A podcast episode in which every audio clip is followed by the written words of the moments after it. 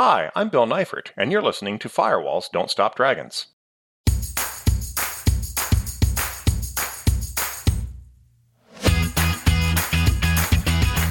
Hello, everybody. Welcome back to Firewalls Don't Stop Dragons. I'm your host, Carey Parker. Today we have episode 320 for April 17th, 2023. And I'll be talking today with Bill Neifert from Corellium. And Corellium is a company that makes virtualization products that help people to test stuff without having to use the real hardware to do it. And why is that important? Well, we'll talk about that a little bit today when we when we interview Bill. Now, there's, there are several technical things that come up during this interview that aren't terribly important to probably most of you, but I will just real quickly do my usual pre interview glossary segment where uh, I'll quickly define some of these terms. So as you hear them, you at least know what they're talking about. And one of the major things that Corellium does is work with what are called ARM processors. That's ARM and that stands for Advanced RISC Machines. And that's not RISK. RISC is another acronym, RISC, which stands for Reduced Instruction Set Computer, as opposed, of course, to CISC machines or complex instruction set computers. So, what does that all mean? It doesn't really matter too much, but just so you know, there are two basic types of processors, two families of processors that run in computers uh, and all the computing devices that we have. And those are CISC processors and RISC processors. CISC processors are more like the Intel type chips, the AMD type chips, the x86 style chips. And then there's this other type called RISC computers, reduced instruction set computers, of which ARM is by far the most popular architecture variety, which is in everything, as we're going to find today in our interview. These little suckers are all over the place, and it's really uh, amazing how much they've kind of taken over uh, the computing world. They could be very low power, they could be much smaller. Uh, they have a lot of potential advantages. We also talk about virtualization and hypervisors. And this is basically about emulating or simulating a computer in software running on another computer. If you've ever used VMware or Parallels uh, that allowed you to maybe run Linux on your Mac or Windows on your Mac, for example, this is a version uh, of running virtualization. And what these guys are virtualizing are devices like smartphones and IoT devices. Bill talks about jailbreaking, and this is the notion of getting past the built-in security measures on a device that will let you do whatever you want basically. This is more common on like a mobile device like on a cell phone or a, or a tablet that has built-in security measures that's supposed to keep you from getting well to, from getting malware but also from installing stuff that the manufacturer doesn't want you to install. We talk about pen testing or penetration testing. This is this is essentially hacking, but hacking for the purpose of improving the security, like trying to hack in. And if you're successful, patching those holes so that by the time you ship the software, ship the product with that software running on it, you have hopefully secured it against malicious hacking. And we also briefly discuss DDoS attacks, that's distributed denial of service. And a lot of times, what happens with hacked IoT devices is they get recruited into these things called botnets uh, where they can be told to mess with some other computer on the on the internet. Like if you get a thousand of these IoT devices recruited into your botnet, and you can command and control them from anywhere on the internet, you can instruct all of these compromised devices to send a whole bunch of traffic to this web server to try to bring it down, or maybe have it send a bunch of spam emails or, or things like that. So anyway, we, we we rattle off a lot of these terms, and as usual, I wanted to kind of prep you for that so that when those things come up in the interview, you at least know kind of what we're talking about. Now, you will notice my voice sounds a little funny in this interview. I don't know what was going on this day. I had a little bit of a frog in my throat, so I sounded just a little bit off, and so you'll probably notice that. But anyway, that that's plenty to set up this interview. Let's not waste any more time. Let's get to my interview with Bill Neifert from Corellium.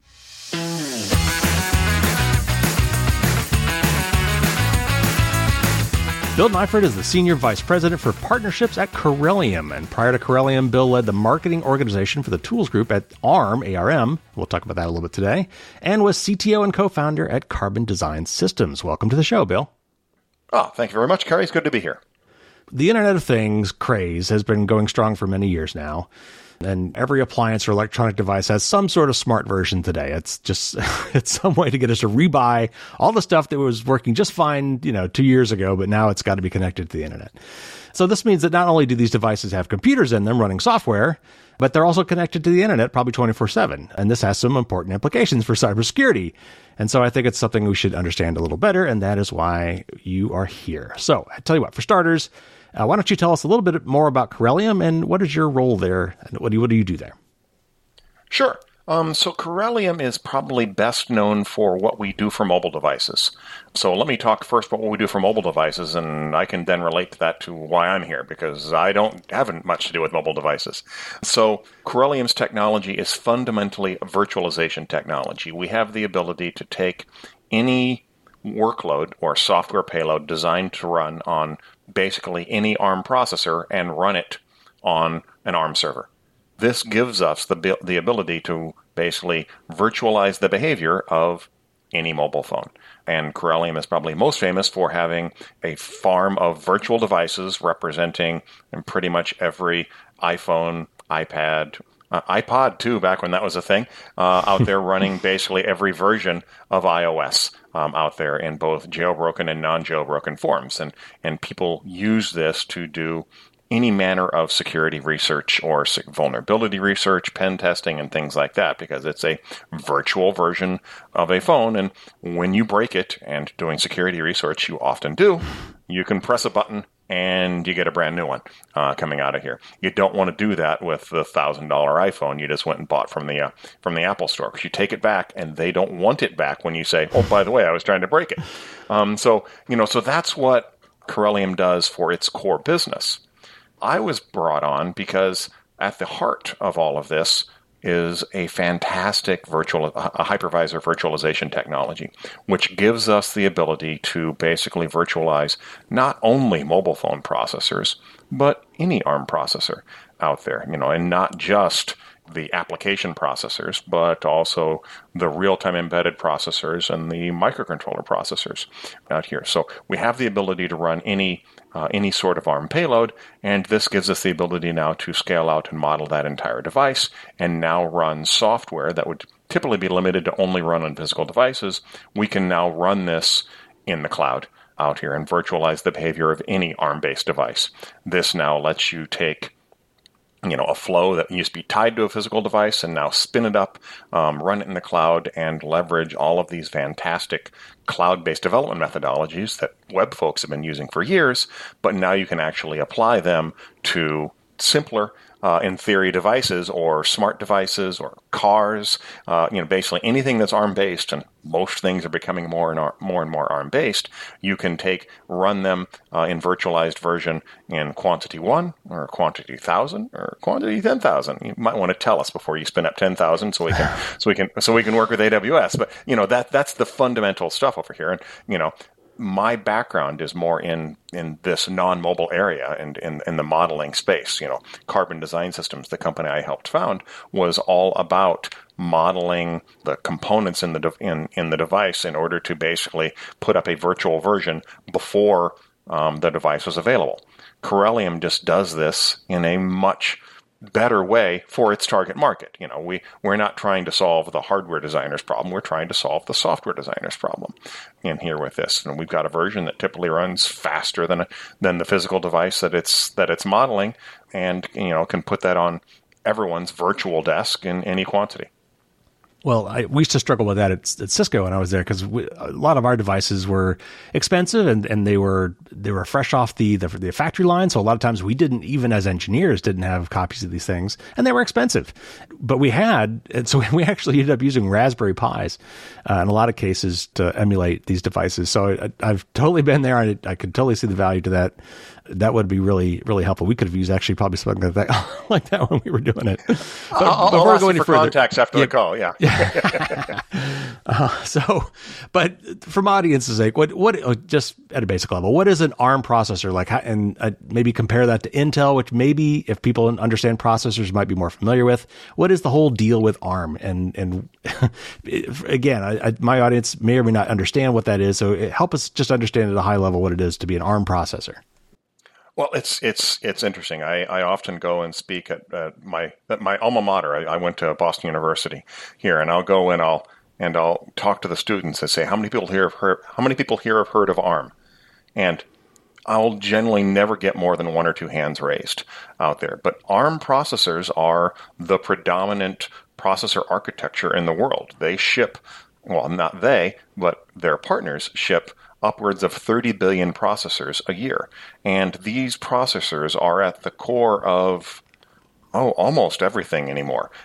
Generally, any smartphone you have has, you know, at least four ARM processors inside of it. Most of them have have upwards of eight to ten nowadays. By the time you look at the uh, at the modem and uh, security subsystems inside of them, along with the application, so any smart device typically has one or more in these. But you know that same ARM processor can be adapted to power other things as well. And ARM has different variants, um, which can run inside of servers, which can run inside of IoT devices, which can run inside of auto.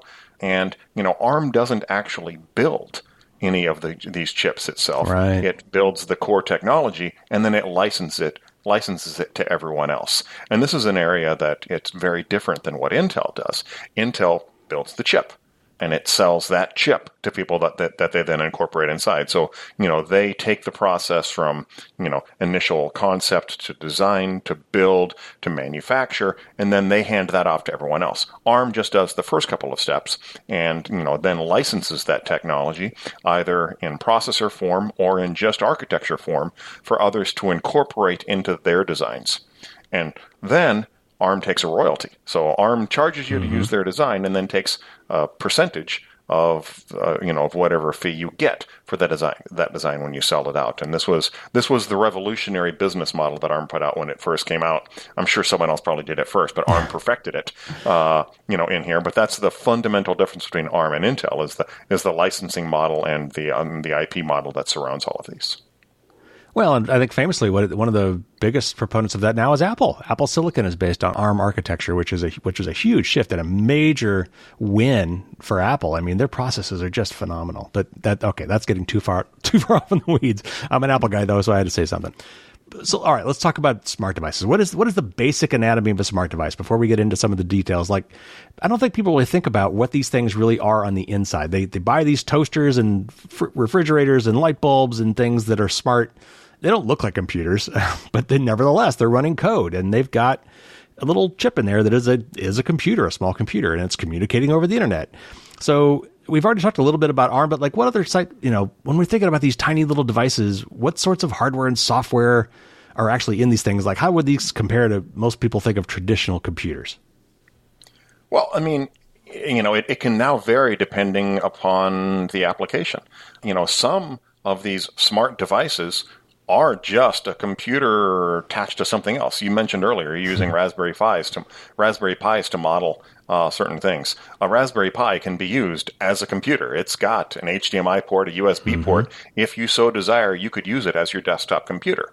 There are others, however, who have taken that same Raspberry Pi and they've embedded it, embedded it inside another box, and you know it's all hidden away. It's used as a controller, and it controls that. And fundamentally, that's you know what's what a smart device is. It's basically just a device into which some some manner of computing technology has been applied, and that can be done, uh, you know, using any manner of different of of different mechanisms. Like I said, you can take a, a, a, device and just stick it inside and, and hide it. you can typically typically they like to get a little smarter about this and actually you know build build this into the control logic and you know then put it on the network and, and such there and control it. But, you know, it's typically a family of microcontrollers, you know, for, for this that have incorporated a lot of these functions inside of this. And there are a bunch of different folks out here who've taken, you know, a processor core tied together with a, you know, typically some sort of networking on here. Since to me, you know, a smart device fundamentally needs networking at some level in order, in order to really communicate with the outside world because,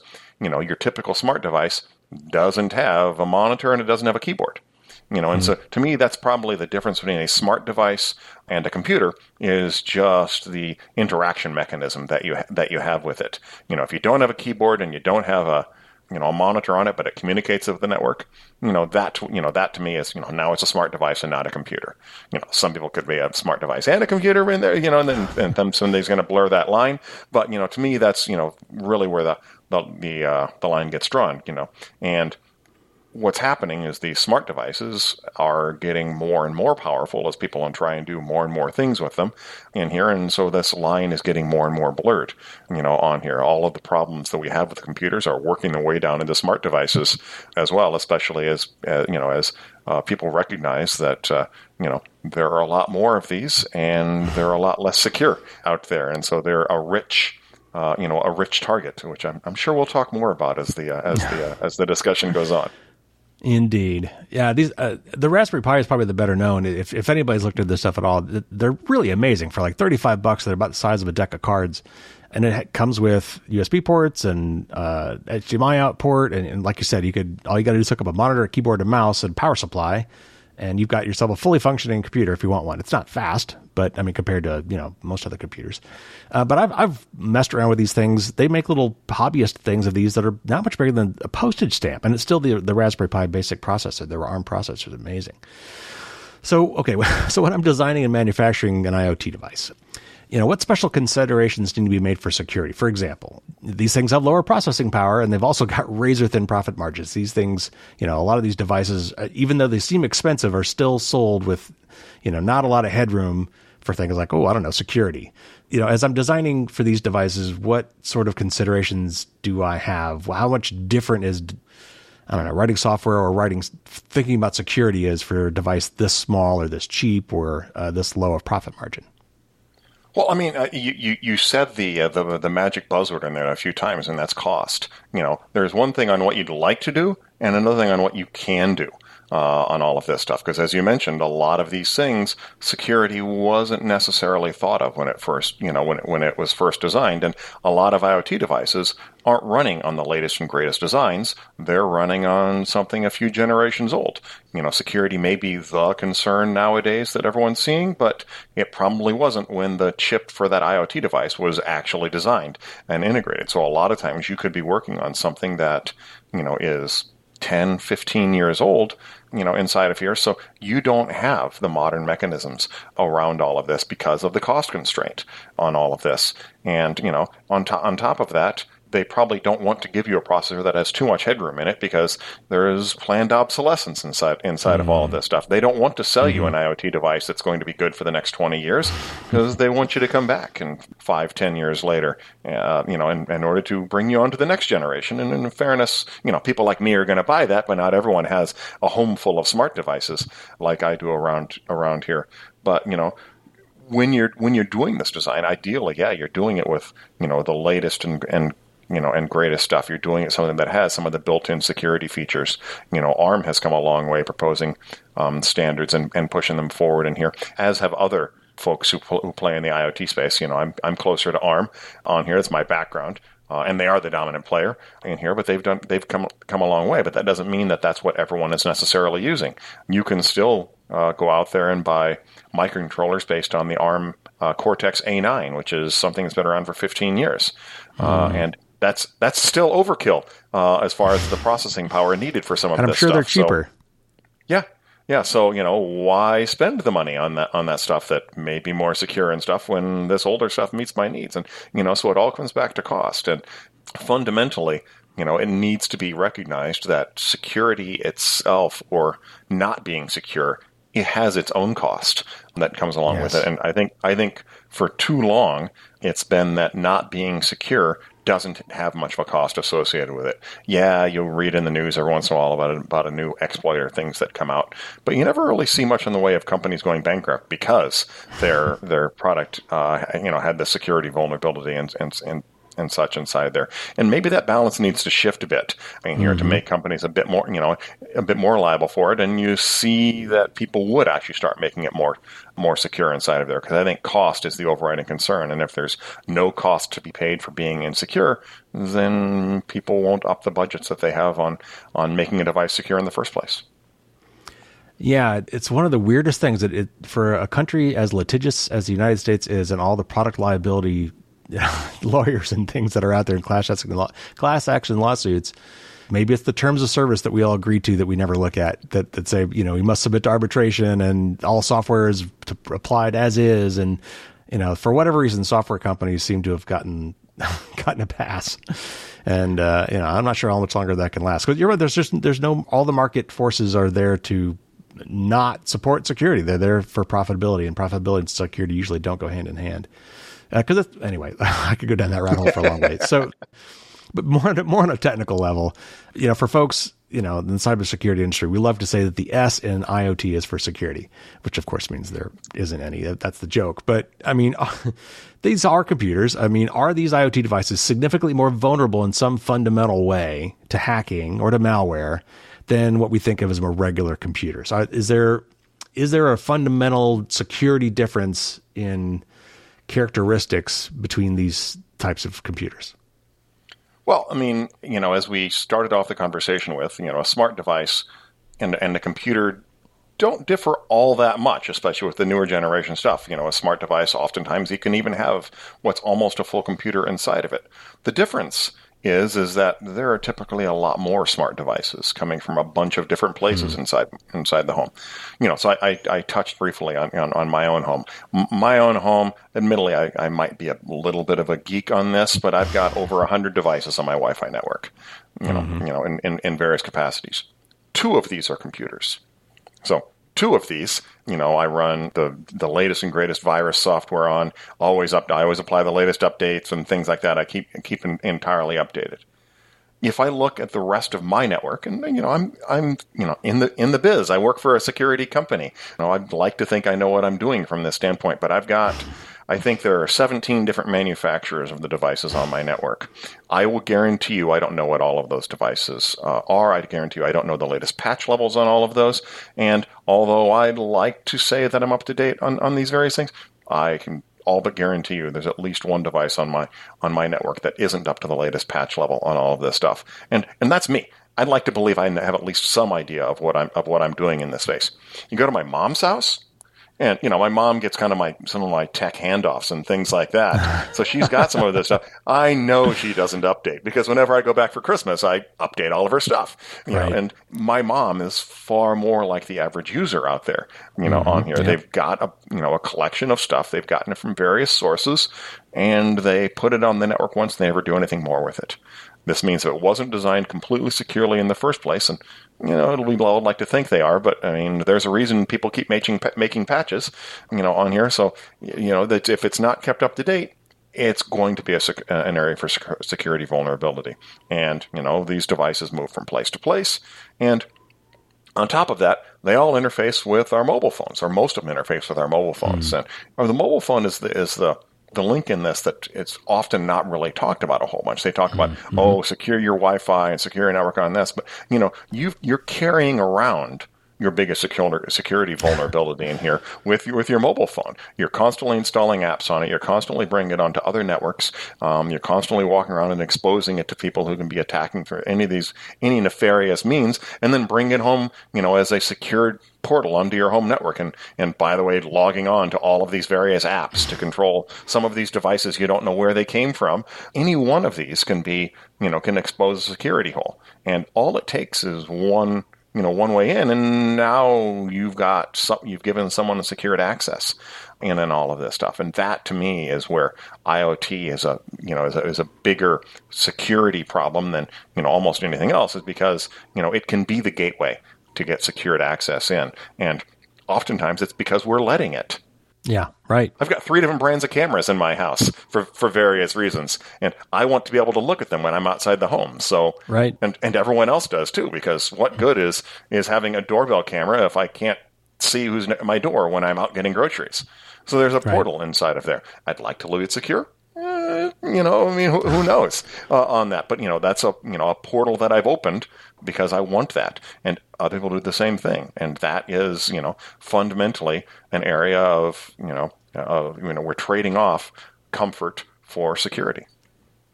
Well, and you mentioned so software updates, which is crucial, uh, and and a lot of these devices aren't updatable. I mean, a lot of just there is no way to update your smart toaster. Uh, mm-hmm. Uh, you know, if it doesn't update itself, there's no way for you to do it. Some of them have portals, some of them have apps that you could connect to that might allow you to check the software, at least check the version, if not update it. And we're they're getting better, but man, it's certainly a lot of the older devices in general don't even have a way to update. So if they're if they're broken, they're going to stay broken forever until you throw them away. Yeah.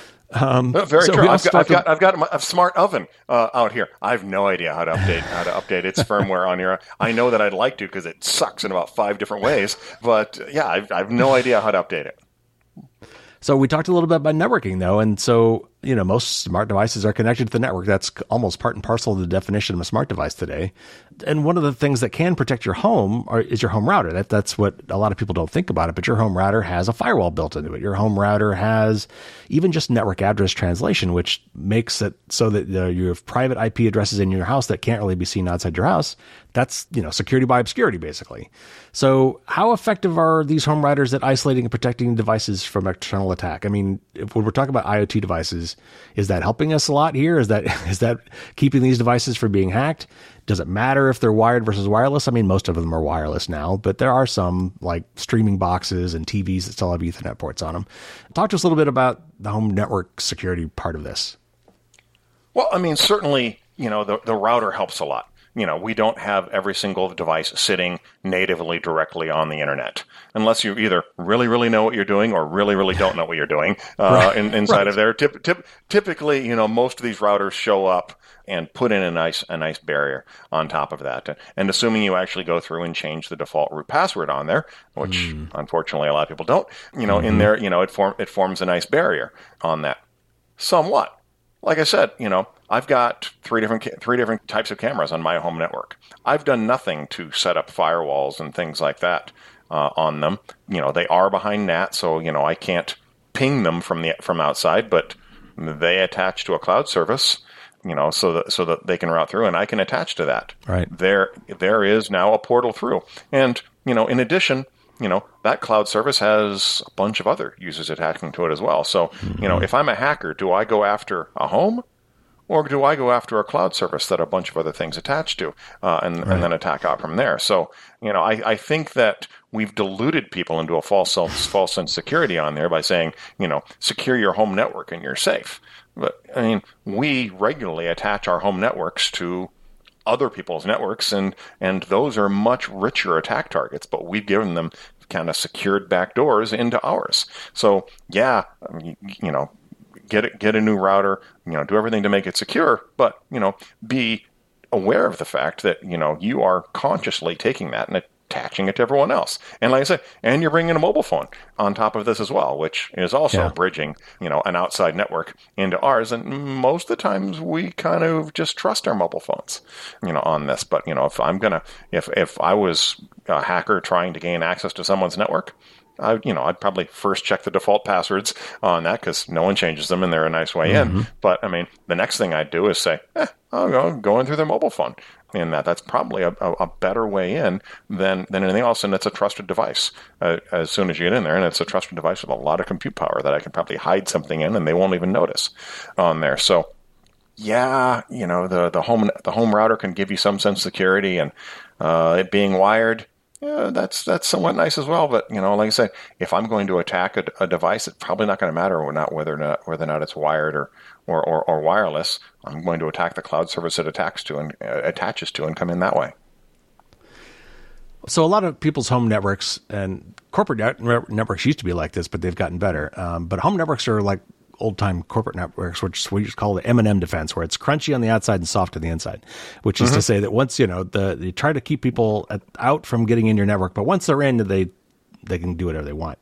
Yeah. Uh, and they have free access. So one of the things I often recommend to people is that they segregate their network, that they actually use their guest network, which was a lot of a lot of modern routers have that feature built in. Most people don't use it, I don't think by default. But uh, so what I tell a lot of people to do is to take these relatively less secure cheapo special devices, these IoT devices that have questionable or dubious security, and put them on the guest network, and to keep them segregated from their computers. And that works as long as you don't have to have a like an app on your phone that's on the same network that needs to talk to it.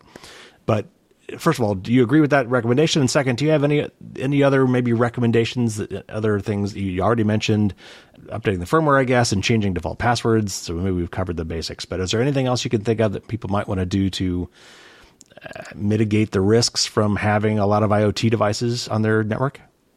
Well, you know, it's interesting. You talk about guest networks, and I've certainly got routers capable of doing them as well, but I don't use them. You know, it's it's it's cumbersome in there. Mm. So you know, I've got Sonos devices uh, in here. They're wonderful devices. I, I love them. They've got them in pretty much every room that I spend any time in in my house. But if I want to control them with my phone, I've got to be on the same network as them. I can't access them from a different network. And yep. you know, and my guests when they come into the home, they want to do the same thing. My guests all have Sonos, well, not all of them, but you know, a lot of them have Sonos at their own place. They like the ability to yeah. to to you know to log in and, and and can do that. So do I do I let people some people access my network and some people not. Mm. you know what do you feel like to create a second class citizen on here? Uh, you know and you know and you know and, and it gets worse. You know i've got chromecasts attached to my tv to do streaming. You got to be on the same network for that too or at least to do yeah. it easily. They've got guest modes for that now too but my mom doesn't know how to use it. You know and it comes down to you know these things that exist that i can do in here and, and do all of that. What how you know how difficult do I want to make it for anyone else? And if I'm setting this up in my mom's network, how many how many calls do I want to take from her on a regular basis? And was like, well, my sister came right. over and she's on the Wi-Fi and I can't watch the video and I want to watch a video. It's like, okay, well, tell her to go on to this. You know, it's, it's right. You know, it's it's it's one of these things where you know it creates a different class and you know yeah it's it's great as a default mechanism to do that but personally, I don't do it in here on, on, on that stuff. And am I setting myself up for a potential vulnerability at some point in time down the road? Yeah, possibly. But, you know, I mean, security is always a game of risks uh, on here. Yes. You know, like I said, uh, my personal belief is I have a, a, higher chance of getting hacked because of the cloud services all of these things attacked, attached to rather than anyone getting, you know, caring about getting direct access into my personal network. I've got one of, as I mentioned, I've got three different cameras in here. One of them from a more dubious, uh, dubious maker will occasionally reset itself and click and run around the room. So I don't power that one on very often because I just assume it's hacked in some mechanism on here. But but I haven't done anything else with it, you know, uh, you know, on here. So it's it's a, a, certain standard of care. But you know, for me, I'd like to. I, I, I, I personally favor ease of use over uh, you know, over over that extra bit of security in here because I don't believe it's all that much more secure in there personally from that. But you know, as I, I do tend to go through, and I, as you mentioned, I keep device updated. I've got, you know, like I mentioned, I've got a, a house full of smart apps of, of, smart devices. I think I have seventeen. I think I counted the. Other, I think I have seventeen different apps that control the uh, the devices, and and I open each one of those at least once a month because they all, you know, because they, they don't always necessarily alert you on these various mm. things, or there's a new terms mm. of service you've got to agree to before they download new up, you know, updates and, and so that. So I try and go through and update, you know, and, and open each one of these at least once a month, go through and, and update the firmware and, and stuff associated with that. Also, I mean, we've all got voice assistants nowadays, or at least a lot of us do. Some of a us are, of us are a little There's more, some, yeah, some uh, holdouts uh, for so, sure, but yeah, and you know, but it's but it's interesting.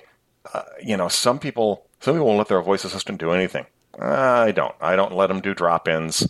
Uh, I don't let them buy things. I think letting your voice hmm. assistant buy things is just nuts uh, on here. Now, some of it's because I'm kind of fussy and I don't want to buy whatever device the voice system just mm. goes off and does. But also, I don't want some guy being able to stand outside my window and say, you know, uh, famous famous voice assistant name because I can't say it too loud because it'll trigger somewhere else. You know, buy this, uh, and then wait for it to show up on my porch and and and go get that. You know, that to me is are the more obvious.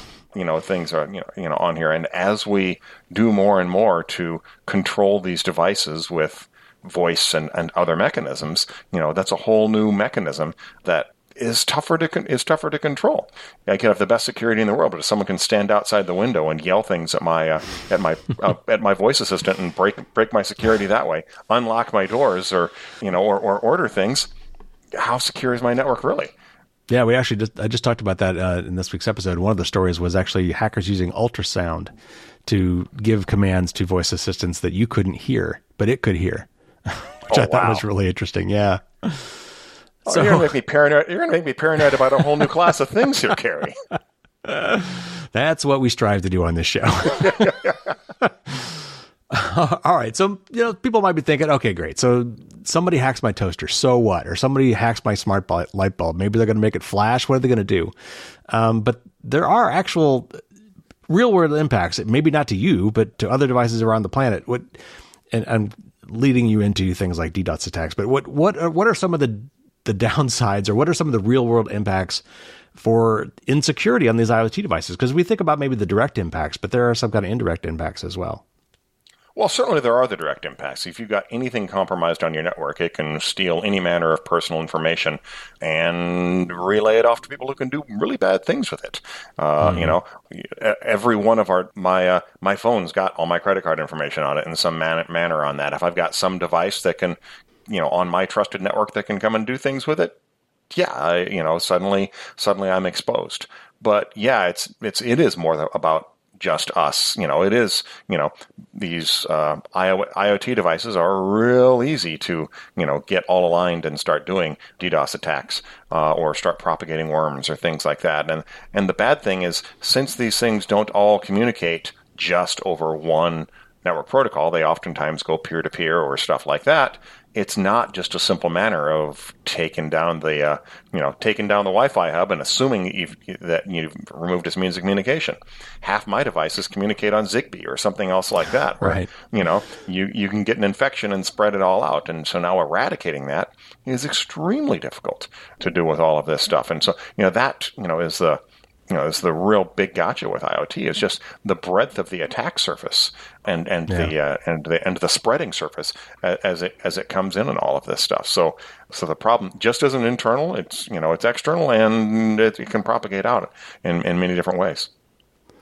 Well, one of the funny stories I had a friend of mine tell me was that he had a buddy who had a smart light bulb, and these are these are light bulbs you could change the color, you could change the brightness, you can change the temperature, blah blah blah, with a little phone app, and it's kind of fun. And of course, turn it on off, off and on, and it was starting to flicker, it was starting to flash, and he couldn't figure it out. And he wasn't a technical guy, but he knew a technical guy, somebody I knew, and they came over and checked it out and and poked around at this device, and sure enough, this device had been hacked. And so the reason it was flickering was because it was doing a lot of other processing in the background and couldn't keep up with its normal function. So, so the, the way it expressed that was it was not doing its job properly. And otherwise, this guy would not have known it. It was probably some part of some botnet or something. Would you know, it was, the the user would probably never have known it. But uh, just FYI, the solution was to unplug it and plug it back in because a lot of the the, the uh, a lot of the malware that hits a lot of these IoT devices only runs in RAM because a lot of these devices don't have a hard drive per se.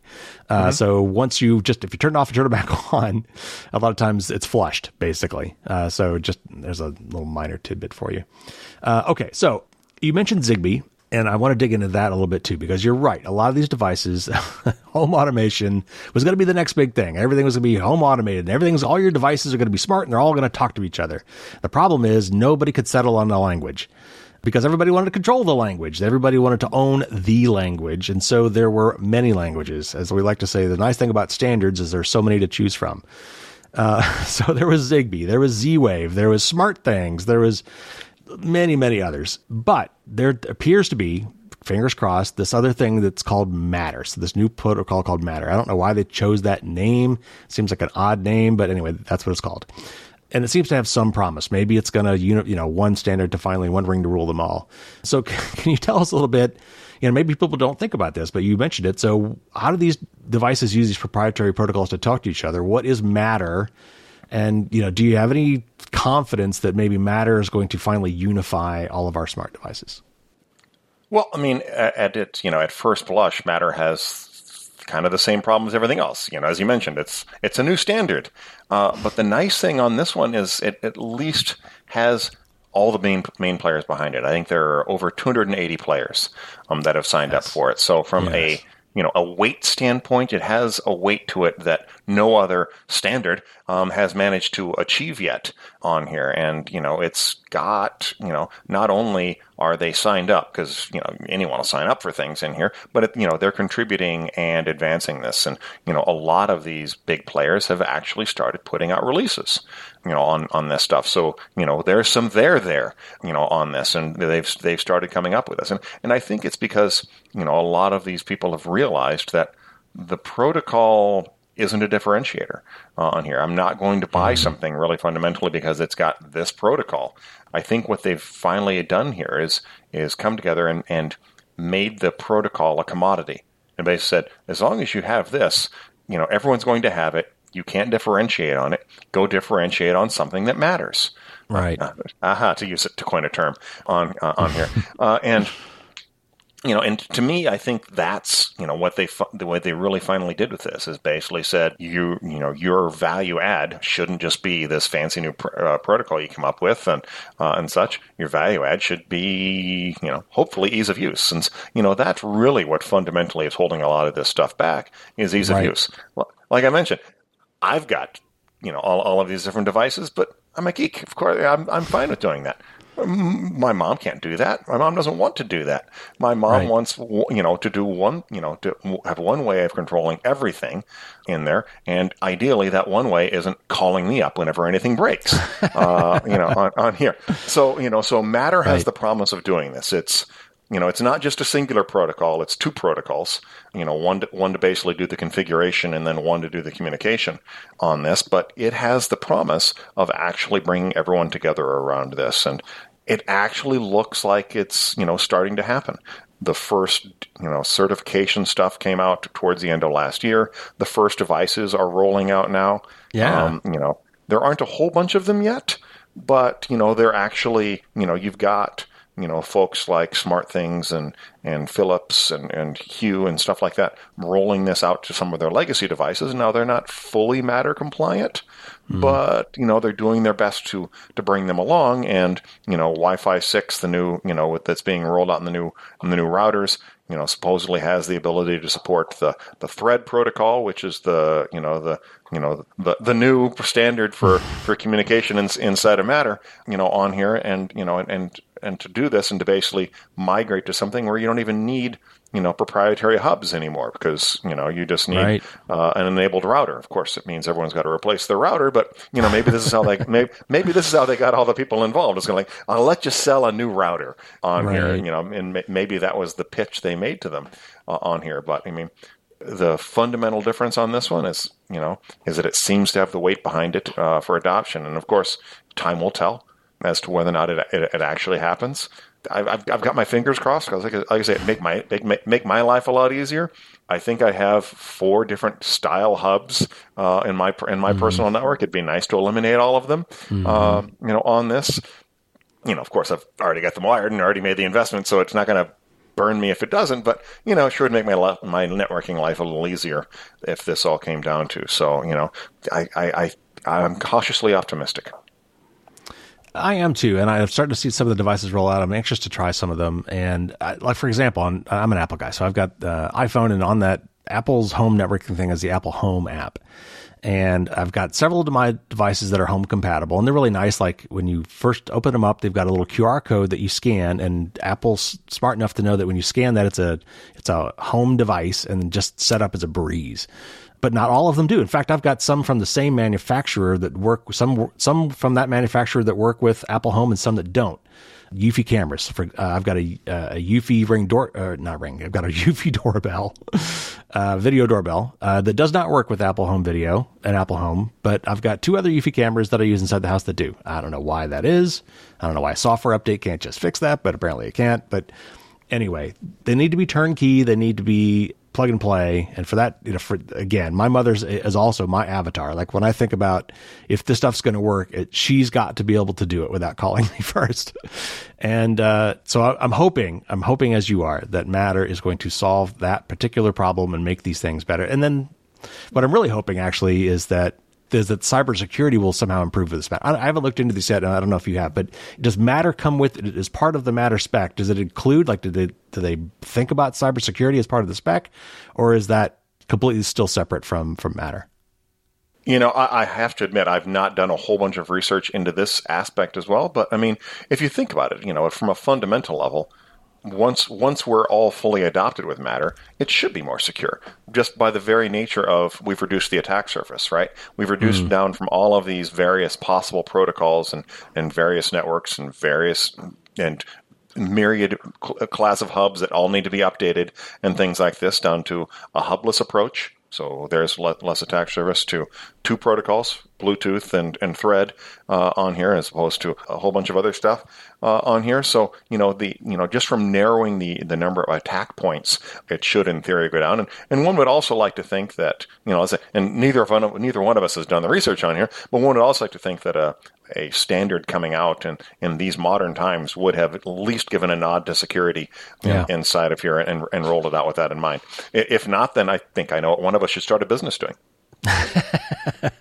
well, I think that's exactly right. And, I, and that was another point I was making as you were talking, and you said it, is that the fact that it is a standard, the fact that multiple companies need to get together and work on this collectively makes it less proprietary, makes it less you know arcane and unknown. Uh, it, I think a lot of times companies really screwed up when they try to roll their own security and and you know so getting together with other big companies and stamping your name on something like this, I think at least has the opportunity for these things to be better, you know, and more more more secure, less bugs, things like that. We can we can only hope.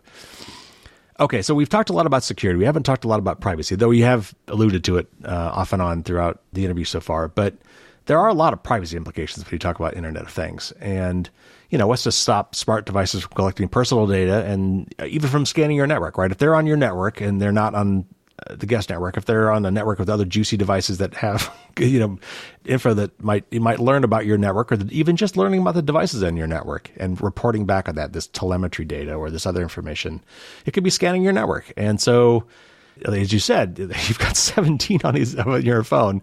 A lot of these, you know, smart devices manufacturers have a companion app that they want you to install as well, which has more permissions and things that they want you to give. You know, give me access to your contacts, give me access to your uh, GPS, and all these other things that they probably don't need. But there's just yet more privacy things. So Apple has a thing called Secure Home Video, which is supposed to be kind of like Matter. It's a it's a pseudo standard. It's an Apple standard, uh, but they're trying to get other people to adopt it because Secure Home Video means that only app only you actually not even Apple supposedly will have access to to your video.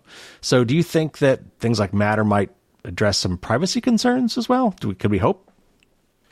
You know, potentially, but you know, fundamentally matters uh, about establishing a protocol uh, on here, not what gets done. You know, with that or how it gets used, and you know, on top of that, and and this is this is the the whole gotcha on here is you know we we touched we touched earlier on these agreements that we all agree to but never read. the uh, standard can say one thing and such like that, but you know, all it takes is a legal agreement to give that right away. Um, you know, on some of these things. Now, you know, the phone has done a great, you know, the phones have done a great job with this because, as you mentioned, you install something now and it, you know, it wants to, you know, look at your GPS. You know, your phone, your phone actually pops up something says it's trying to access GPS. Do you want to let it do this? Hmm. Now, I you know, suppose, and this is something. This is something. Maybe I should have done a little more research on this, for, you know, from this. But you know, one could look in, at, at Matter and say, could or should the Matter standard incorporate something like this? It's like this device on your on your network is trying to interrogate the status of these other things. One should, of course, think you should be able to see if other devices exist, but should it be able to, you know, how, how far should that be able to go? Right. Should it be able to query and see what software rev they're running? Should it be able to query and see what personal information they've gathered and stuff like that? And, you know, that, you know, I, I think, you know, that's probably where that's going to need to end up going. And, you know, it, it could have actually done this. This is, this is an area where honestly, I don't know on, on here, but I can imagine how difficult that would be to do inside of that because, you know, things that one person may think are, are necessary and needed, you know, like which software rev. It'd be nice to know that I'm talking to something yeah. of the compatible compatible rev. But you know, knowing which software rev I'm running could also be used by hackers to say, "Oh, well, this is running at this rev. It's already patched. It's not a it's not a soft target. I need to go find a soft target." So things that are useful for uh, for one purpose can be very very uh, soft targets um, for for uh, doing security analysis in there as well. So you know that could certainly give a, a follow on threat to uh, um, to privacy uh, on this. But you know, honestly, like I said, going going back to all of that, I think you know our biggest privacy concern is the stuff we're carrying around in our pockets uh, on here. Mm. That's where I'm, you know, that's where we're giving up all that information. That's where I type in my credit card information. I've never given my credit card information directly to one of my IoT devices, but I've certainly given it to my IoT devices apps on my phone.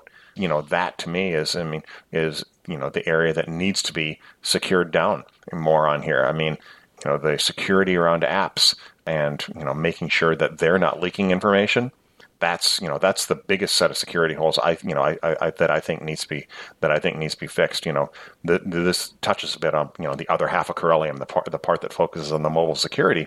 But I look at some of the, the security holes and privacy holes that you know people find in apps all the time. You know, on here, and it proves that you know security and privacy can't just afford to be an afterthought uh, when you're yeah. designing the, the apps on here. You know, the apps control the, the IoT, so that's the, the overlap on here, but they, they expose your information in all sorts of different different directions and you know and you know for me if i'm if i'm investing my money on where i want to tighten security it's probably on the apps that control iot more than the iot device itself because you know the really lucrative stuff my credit card information it's all in the app well what and maybe this is dreaming and maybe it's just pie in the sky thinking about. I'd love to think that if there really is a standard, if, if and, i and I'm not sure exactly how open Matter is, but I would have to think you could license it. So what I would love to be able to do then is I would love to to a third party hub, uh, maybe done free and open source software. Maybe someone comes up with their own version of the hub software, so I don't have to use the one that came with the company.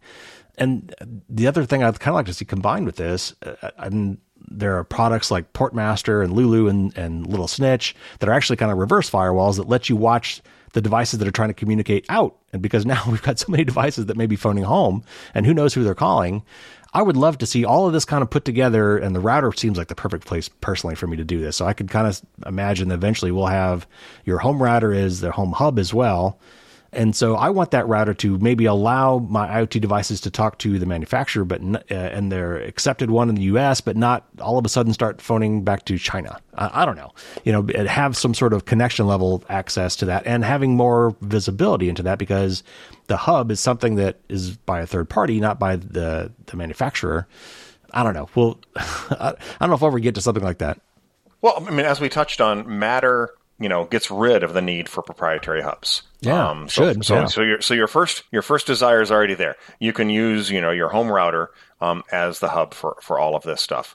And Thread, the way it's based, means that actually our devices can communicate without uh, needing to go up to the cloud, which is a nice a nice benefit as well. You know, on here, so it should, in theory, minimize you know all of that. And there are ways to limit what one device can communicate with um, out out there in the outside world. I don't know if Matter itself incorporates the that standard, but you know, mm-hmm. I hmm. know my router. Uh, I can limit well, where where all any any one device talks to. So you know, it's it's it may not be as far off as as as you would think uh, on here. Of course, most of my devices were made in China, and most of them refer to uh, right. you know servers servers in China for their firmware updates. So, right. and I'd like to get those firmware updates, right. and you know, so so where do I draw the line? You know, on here. And I, I think that's the gotcha in all of this stuff because if I'm, I'm, a bad actor, I just say, well, of course it needs to talk to these servers over here. How else it going to get an update? Well, the other thing I always loved it too is it, was especially with these home assistants. I love the idea of the home assistant. I love the you know the the utopian universe of Star Trek where you say computer and it, and you'd ask it a question and, and if you ever watch Star Trek, there's no thought about privacy. Like just assume that the computer is only talking to you and they're not going to give up your secrets. I would love also for this hub to be that. Like a lot of times, uh, these smart speakers, because they don't have the processing power, will record your snippet and send it to the cloud for interpretation and get the response back. I would like that to all happen in my house. I would like to have a hub that has that capability built into it so that I control where all that stuff goes through. So it never leaves my home. That'd be great. Anyway, uh, more pie in the sky thinking. All right, last uh, last question. I know we touched on this a little bit already, but for whatever reason, uh, we have managed to give a pass, I think, to a lot of these software makers uh, when things go bad, and they we have not held them accountable. But in recent, even year, maybe not even plural, the U.S. has really kind of gotten involved, the, the U.S. government um, in particular, and I've liked what I've seen, like NIST, the National Institute for Science and Technology, I think is NIST, um, has put out some IoT security guidelines, and even the White House has put out a strategy document around this topic. So what is it going to take? I mean, the, the market really isn't there to pressure these companies to do these things. There's there's not people filing class action lawsuits and winning big things that cause other companies to tighten things up. You know, what's it going to take to really improve the security of these smart devices? It, you know, if nothing else, could we maybe get more transparency about like the relative security of these devices so the market can kind of function? Like because you know my mom's looking at two things on the shelf. She can't hold two things in her hand and say well looking at the labels i can see this one's more secure than that one or this one's more private than that one. There's no transparency in these things.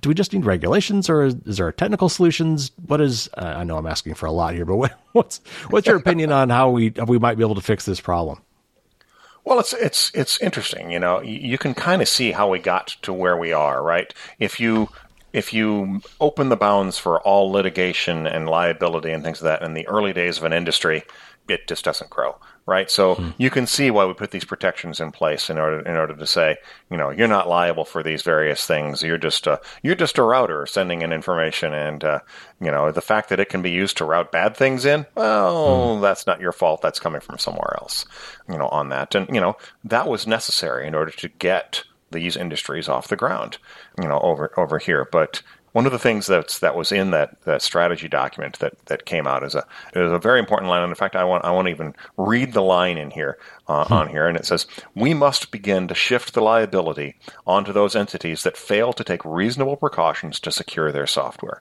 And that, to me, is you know underlines the, the, the step that you know I, I, think really think needs to be made you know on here and it's not saying that you need to take liability for the actions of others uh, on mm-hmm. here it's just you know you know if there's known security things out here and you're not, you know, taking steps on your on your side in order to ensure them, then you should be liable for what happens out there. Now there should be limits and things like this. It shouldn't be uncapped and all that other stuff. But you know, at the very uh, first step, you know, you should be responsible for making your device secure and such from there. And I, I think that should be a necessary first step on the way of you know on the way of handling this. I mean, love them or hate them, and I have to love them. My brother's a lawyer, uh, here and the lawyers. lawyers tend to make a lot of things happen in this world, and you know, and that's the that's the part of that's the part of the lawyers that we all hate, including myself and including my brother, the lawyer, on here, because you know they they sometimes overcorrect on the other side. But I, I think there needs to be some means to let litigation balance this out and you know you know shift the burden of responsibility a bit a bit here more to make com- the companies a bit more responsible for ensuring that these things are secure. I don't want to overcorrect on this side and you know shut right. everything down. Uh, right, yeah. You know, but but you know, I think there there should be a, a means of establishing you know some sort of fair policies uh, around here, and you know, in, in, ensuring that known security things are fixed within X amount of time. You know, in here, and you you know establish some means to make sure that these updates are actually done, and not just you know like when I have to go back in and open up these apps once a month in order to make sure they have you know it's a, you know it's, there needs to be a balance you know, in how to what that is. I don't know. The problem is, is technology is going to advance faster than the law, you know, and all of these things. If we don't start trying to make progress, we'll never move forward, you know, on here. And you know, it's nice to see the the conversation being started. Uh, I know it's being pushed back again in, in, in multiple different multiple different areas, but I think moving security from an afterthought and something which is only done once per product release, like it is now, to being something that's done with every check-in. You know, every time software is modified, you don't just do your your smoke test to make sure it doesn't, uh, you know, it, it, doesn't break any functionality, but you also test it for security. It didn't introduce yeah. any new security holes. You know, just having that step uh, come in, because far too often it's not done that way today. Just that would go a long way towards towards securing things up. All right, Bill, that was a lot of fun talking about that. Thank you so much for coming on the show. I really had a great time. Thank you, Carey. It was great talking with you as well.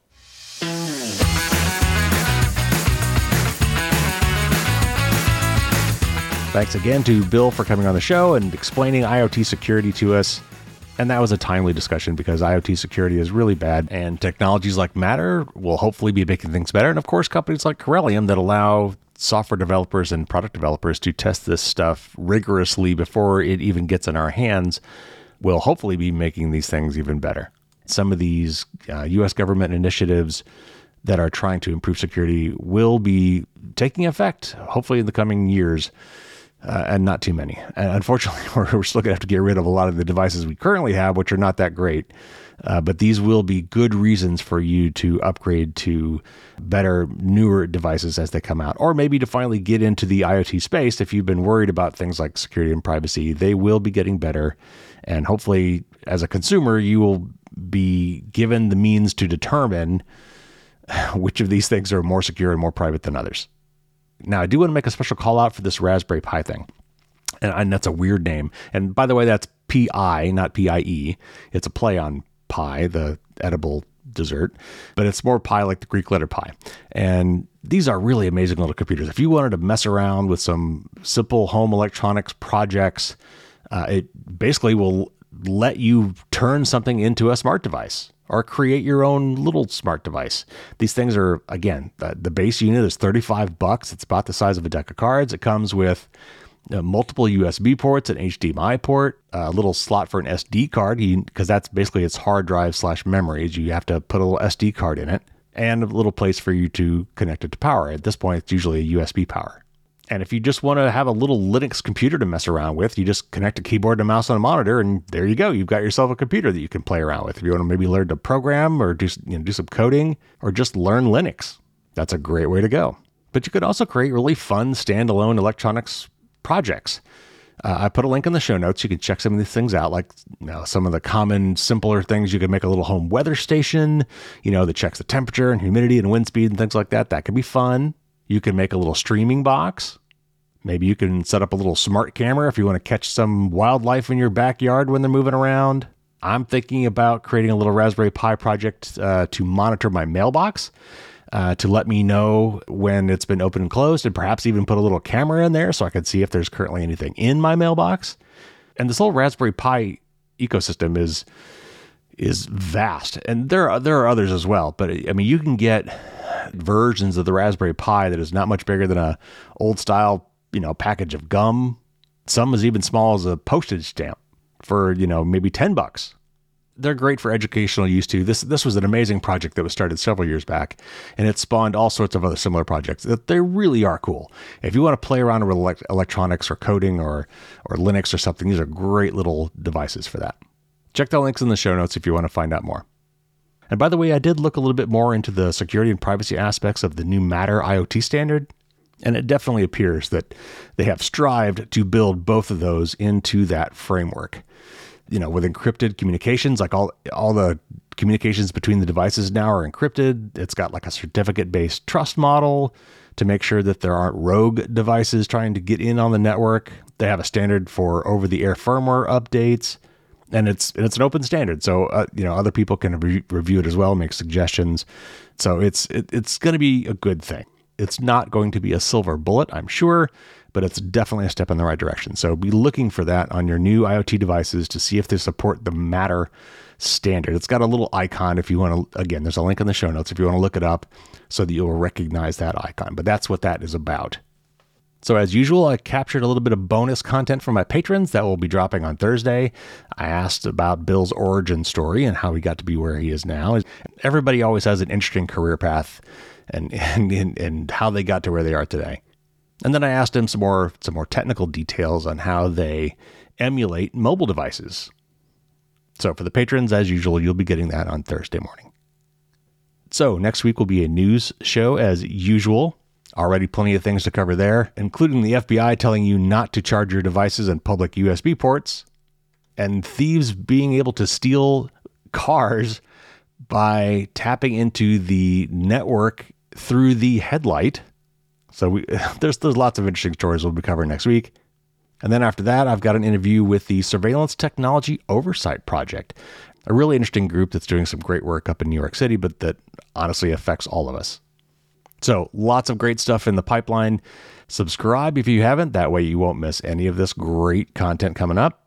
If you haven't already, check out the book, check out the blog, the newsletter, and if you want some cool Dragon swag, check out the merch store. Links to all of that of course, in the show notes.